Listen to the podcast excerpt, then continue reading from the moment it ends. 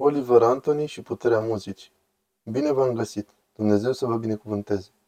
Vă mulțumesc pentru conectare și o zi binecuvântată azi, a doua zi după înălțarea Sfintei și datătoarei de viață Crucea Mântuitorului.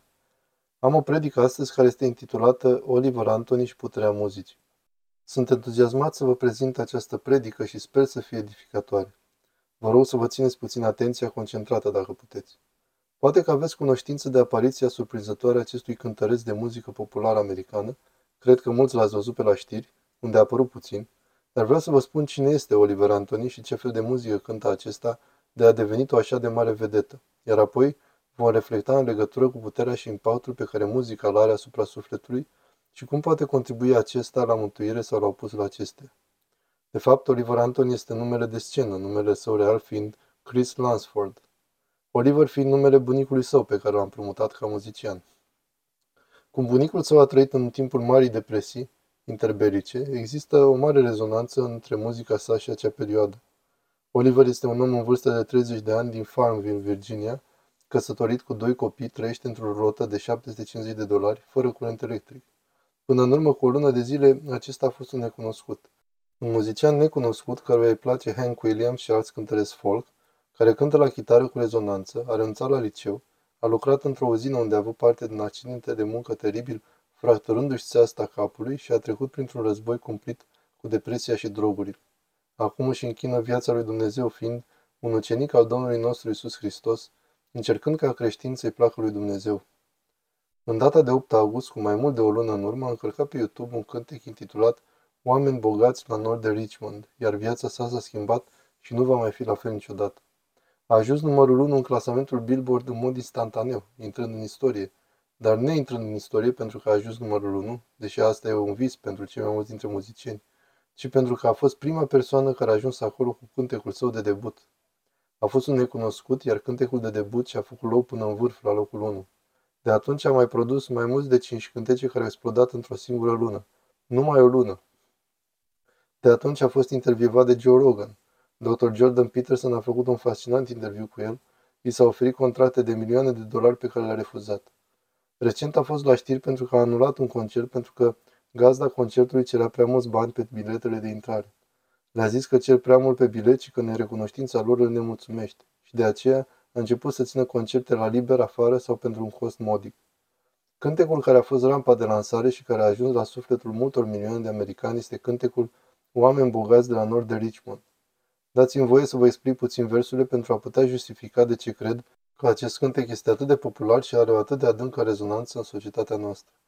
Omul bogat de la nord de Richmond face trimitere la politicieni de la Washington, oraș care se află la 100 de mile la nord de orașul Richmond, Virginia, iar Oliver, Chris, locuiește în Virginia. Deci Oliver face trimitere la centrul de putere politică care se află la numai câteva ore distanță de locul în care se află. De ce a explodat acest cântec așa de mult? De ce a cuprins inimile și a înmagazinat entuziasmul atâtor de mulți oameni. Cred că acesta strigă cu sufletul în agonie despre situația a multe milioane de oameni muncitori din SUA. El deplânge situația salariilor mici și a unei economii în agonie în care cei din vârful vârfurilor devin tot mai bogați, iar clasa mijlocie este viscerată, iar cei care lucrează pentru subzistență câștigă salarii de subzistență, asta în timp ce cei aflați la nord de Richmond Declară ce economie grozavă avem și trăiesc cu tentațiile modului de viață pe care și l-au ales. Droguri, pe stradă. Oliver face trimitere la toate acestea într-un mod nepartizan. Spre exemplu, acestea sunt vorbele sale. Îmi vindeam sufletul de dimineața până seara, lucrând peste program pe o plată de rahat pentru a supraviețui, a ajunge acasă și a uitat de probleme. Iar acum vine refrenul? Este rușinos la naiba în ceea ce lumea a intrat pentru oameni ca mine sau ca tine – Doresc numai să mă trezesc din pași să constat că asta nu este adevărat, dar este. O, oh, este. Oliver cântă, învidam sufletul de dimineața până seara lucrând peste program pe o plată de rahat pentru a supraviețui. A ajunge acasă și a uitat de probleme. Este rușinos la naiba în ceea ce lumea a intrat pentru oameni ca mine sau ca tine. Doresc numai să mă trezesc din pace să constat că asta nu este adevărat, dar este. O, oh, este.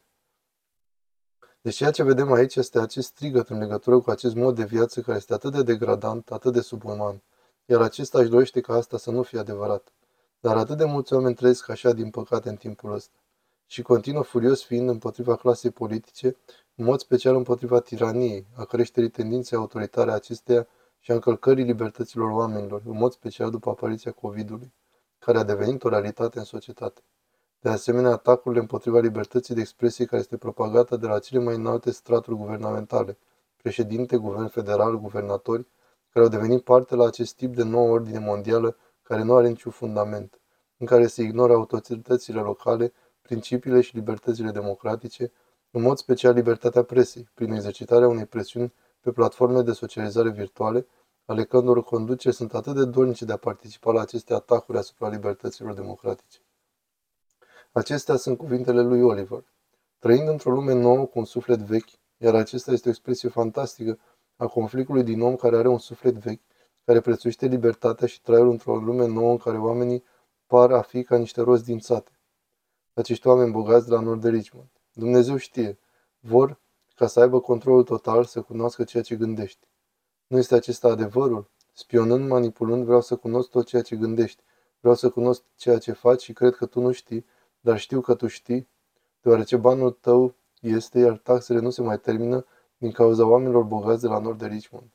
Acest cântec tocmai a cucerit inimile atâtor de mulți oameni, ajutându-i să ajungă la un anumit nivel de solidaritate umană în aceste vremuri, când libertatea pare a fi atât de încorsetată și limitată. Libertatea economică, socială și politică se află supuse unui foarte serios atac. Acest cântec, alături de alte cântece ale acestuia, mișcă sufletele oamenilor pentru că ăsta este rostul muzicii.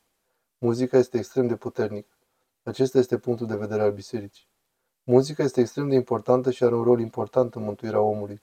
Promovează transformări pozitive și ajută la îndumnezeirea omului și la întărirea virtuților sale, sau poate avea un rol extrem de negativ, totul depinzând de tipul de muzică.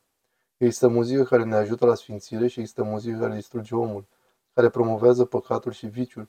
Și nu este vorba numai de cuvinte aici. Atunci când oamenii analizează muzica, da, este adevărat, deoarece cuvintele sunt importante și asta este știut de cei care cunosc scripturile și dogma bisericii, pentru că vorbele sunt cele care aduc harul sau întunericul. Pot să promoveze sfințenia ca și cuvânt inspirat al Duhului Sfânt, sau poate să distrugă din temelie, așa cum zice Sfântul Pavel. Nu lăsa niciun cuvânt să iasă din gura ta, dacă nu este bun pentru îndumnezeirea aproapelui la acel moment și nu aduce harul peste cei care te ascultă. Harul poate fi făcut cunoscut prin utilizarea unor cuvinte frumoase. Deci, cu siguranță, cuvintele folosite au legătură cu puterea muzicii, dar este cu mult mai mult decât atât. Nu sunt numai cuvintele, este vorba de sunet, de ritm. Nu sunt numai cuvintele, dar și sunetele trebuie a fi analizate de minți luminate. Acestea nu sunt lucruri pe care numai creștinii le iau în calcul, și toate religiile au un respect adânc pentru puterea pe care muzica o are asupra oamenilor și de aceea este important de știut de ce trebuie să cântăm și la ce trebuie să ascultăm. Dați-mi voie să vă dau câteva exemple. Confucius a susținut că trebuie să existe un control strict al inovației în muzică, deoarece pot degrada omul și destabiliza statul. Platon, în lucrarea sa Republica, susține că muzica are un efect toxic, enervant și câteodată obscen asupra ascultătorilor, iar ca urmare acesta a criticat unele tipuri de muzică ionice. Hai să vă dau câteva cuvinte din Republica, scrisă de Platon. Nu sunt acestea motivele pentru care învățământul, muzica și poezia sunt cele mai importante? În primul rând și cel mai important, deoarece ritmul și armonia ating partea cea din interior a sufletului mai mult decât orice altceva.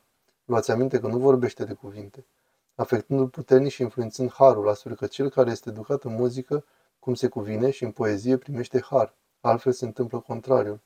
Deci devii plin de har dacă asculți muzică frumoasă ori poți deveni o bestie atunci când asculți muzică oribilă.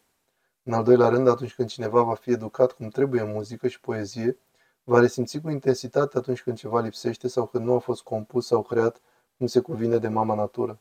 Și atât timp cât are simțul necesar va aprecia lucrurile frumoase, le va primi sufletul său și influențat de ele va deveni bun el însuși. În mod corect, acesta va obiecta împotriva ceea ce este rușinos rândul încă din tinerețile sale și deși nu este pregătit să înțeleagă motivul, dar fiind educat în acest fel, se va bucura atunci când motivația se va dezvălui, pentru că îi va fi ușor să recunoască. Ce cuvânt minunat găsim aici în filozofia lui Platon despre importanța fundamentală pe care muzica o are în dezvoltarea personală a omului. În paranteză spus, este atât de oribil faptul că muzica a fost scoasă din programa de bază, programă care ar trebui, conform perspectivei creștine sau oricare altă perspectivă antică, să aibă o valoare. Muzica nu este doar ceva pe care o faci numai atunci când ai talent pentru ea. Nu. Educația muzicală este ceva de bază. Să înveți să cânți, folosirea unor cuvinte frumoase, să ajungi să te bucuri de ritmuri plăcute, iar sunetul este legat de modul în care ființa umană se transformă. Muzica este fundamentală și trebuie să fie în centrul programei creștine. Punct. Nu este numai o extravaganță pentru unii. Acesta a fost Platon. Aristotel însuși s-a concentrat mai mult pe legătura dintre muzică și suflet, între tentațiile și căderile sale și efectul muzicii asupra formării caracterului. Să ne gândim la sirenele homerice care au putut prin cântecul lor să atragă poporul la moarte, un cântec care vrăjește, năucește și paralizează. Cât privește rolul sirenelor, cred că avem numeroase sirene în zilele noastre. Avem atât de mulți cântăreți care sunt totalmente stricați, muzica lor este stricată și atrage poporul către violență și moarte. Doar să vă dau un exemplu ce a apărut la știri. Poate ați văzut asta. Trei huligani, trei tineri stricați, au violat o tânără. Atunci când ieșea de la un bar, din păcate era băută, cât de dureros este să fie atât de fără de minte. Aceasta a mers la mașină să meargă acasă cu acești trei tineri care nu au dus-o acasă, ci au aruncat-o pe bancheta din spate și au violat-o, ca apoi să o lase pe stradă în trafic unde a fost lovită și omorâtă. Foarte dureros. Motivul pe care l-am avut în vedere dându-vă acest exemplu este acela că în nota de constatare s-a consemnat foarte clar, a fost și pe video, cei trei filmându-se ei înșiși, că cei trei au violat tânăra în timp ce fredonau, țipând unul la altul muzică rap. O muzică rap ce se concentrează pe violență împotriva femeilor, glorificarea violului, a culturii agățatului femeilor. Cum au putut aceștia să facă un asemenea act mișelesc, oribil și diabolic asupra unei fete inocente? Ei bine, aceștia au fost atrași de către stăpânii lor din muzică către moartea spirituală prin acest păcat de moarte. Aceasta este puterea de influențare a muzicii. De aceea nu este puțin să ai grijă tu însuți, deci părinte sau bunic de copii, și să-i aperi de genul de muzică care îi corupe ori prin versuri, ori prin sunet sau prin amândouă. Mult mai important decât aceste izvoare clasice pe care le-am pomenit anterior este Scriptura însăși, care este foarte clară în legătură cu puterea muzicii. Când ne gândim la importanța pe care harpa regelui David a avut-o asupra vieții regelui Saul, un rege Saul care a refuzat să împlinească voia lui Dumnezeu și a continuat să se conducă după voia sa, în păcatele sale, a început a fi terorizat de un duh necurat. Singurul mod de a fi adus în propria simțire prin suprimarea influenței demonice în care se afla era prin sunetul de harpă la care cânta David. Atunci când David cânta la harpă, sufletul lui Saul se liniștea, se calma și se elibera de sub influența demonică. Asta se află cuprins în Regi, cartea lui Samuel, capitolul 16, versetul 23. Iar apoi să ne gândim la exemplele din Noul Testament, unde, spre exemplu, la 1 Corinteni, capitolul 14, Sfântul Pavel descrie impactul rugăciunii asupra unui păgân, care ezită să vină la slujbă, dar care, copleșit de rugăciune, se întoarce cu inima, cade cu fața la pământ și declară că Dumnezeu este cu siguranță în mijlocul nostru. Aceasta este ceea ce se întâmplă în mod constant, chiar și în bisericile în care slujim. Oamenii vin la biserică, vin la Sfânta Liturghie, care este așa magnifică, iar sufletele lor sunt transformate nu numai prin cuvintele deosebite care sunt cuprinse în Sfânta Scriptură, dar și de Sfinții Părinți și Maici care în mod inspirat au compus muzica sacră existentă în biserică, care transformă sufletul. De asemenea, sunetele și ritmurile care se află cuprinse în repertoriul nostru tradițional transformă sufletul și îl aduce la pocăință, la remușcare, la frica de Dumnezeu, ca astfel oamenii să se convertească. Numai să ne gândim la câteva exemple din istorie, cum ar fi cel al Sfântului Vladimir, în secolul IX, care a venit să roage în Biserica Sfânta Sofia și în acel moment s-a simțit ca și când ar fi fost în rai. Rugăciunile și muzica l-au transformat. Dați-mi voie să vă dau două scurte citate cu privire la puterea de a influența a muzicii. Una aparținând Sfântului Vasile cel Mare, iar alta Sfântului Angură de Aur, care pe undeva reprezintă o concluzie la ceea ce vreau să sugerez. Iată ce ne spune Sfântul Vasile într-unul din tratatele sale cu privire la modul în care trebuie citită literatura necreștină pentru a ne putea folosi de ea. Acesta descrie modul în care un muzician a fost capabil să-l facă pe Alexandru cel Mare ca într-o clipită să plece de la masă, să pună una pe arme, să lupte, ca apoi să întoarcă la masă într-o pace completă. Totul prin puterea muzicii. Acest muzician a fost capabil să-l agite până acolo, să ia armele și să meargă la luptă, ca apoi prin schimbarea muzicii să liniștească și să-l aducă înapoi la banchet într-o liniște completă. Acesta este exemplul dat de Sfântul Vasile cu privire la puterea muzicii. Iar acest citat este la Sfântul Ioan Gură de Aur care spune În măsura în care acest mod de plăcere este adânc născut în mintea noastră și pentru ca demonii să nu ne ademenească cu cântece senzuale care distrug totul, Dumnezeu ne-a dat psalmii, ca astfel, cântându-i, omul să găsească plăcerea și să primească ajutorul. Deciziile nefirești aduc durere și distrugere, iar multa durere contează. Acele lucruri care se află în cântecele senzuale și desfrânate fac mintea mai sensibilă și mai slabă. Nici psalmii aduc mai multă valoare, mai multă sfințenie care întărește sufletul, iar cuvintele curăță mintea. Dumnezeu fiind ajutorul meu, dragii mei, mai am câteva lucruri de spus, în videourile viitoare despre perspectiva ortodoxă asupra muzicii și a puterii sale de sfințire a sufletelor noastre. Sper că aceasta va fost de ajutor, iar Dumnezeu să ajute și să inspire pentru a avea o muzică frumoasă în vremurile acestea, ca aceea pe care Oliver Antoni ne prezintă, care poate conduce la smerenie. Dumnezeu fie cu voi!